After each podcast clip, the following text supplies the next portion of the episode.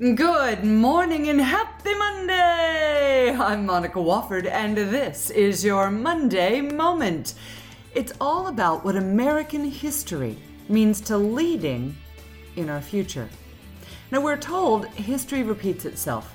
We've learned that a knowledge of our history is critical for improving our present and our future.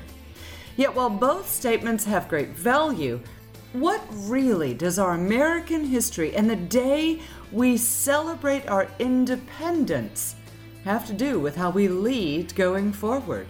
Well, more than you might think. And in honor of this week's American Independence Day holiday, this brief Monday moment is a quick read or a quick listen and is a modification of an article posted on Lead On.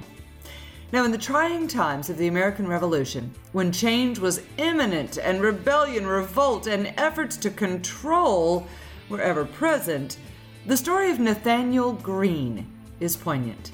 Shared in Pulitzer Prize winner David McCullough's book, 1776, Nathanael's story includes ambition, at age 33, he became the youngest general officer in the Revolutionary Army, eventually becoming a major general and George Washington's most gifted and dependable leader. But Greene's rise to greatness wasn't an easy journey. Ever felt like your road to leadership was a tough one? Nathanael Greene came from a large family. He was the third of eight sons who helped run the family forge he had little schooling and he'd also been injured in childhood, which left him limping. To make matters worse, he suffered from asthma attacks. Needless to say, when the fledgling American Army was first forming, leaders didn't take much credence or give much importance to his potential. Despite the fact that he'd helped begin the Kentish Guards of Rhode Island.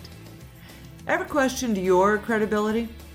Ever feel you have an element that holds you back or serves as a barrier?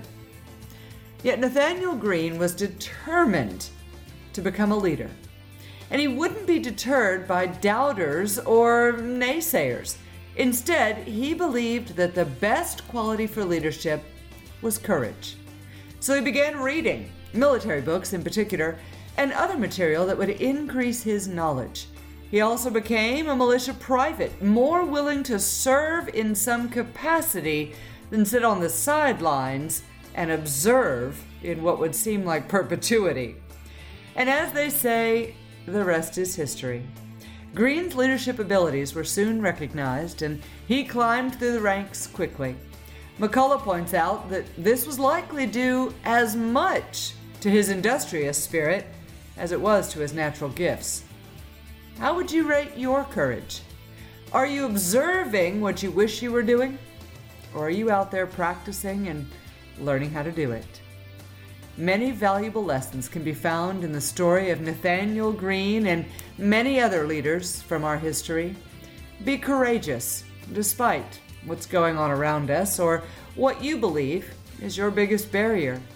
Recognize that doubt from others is an opinion not always based on facts or evidence.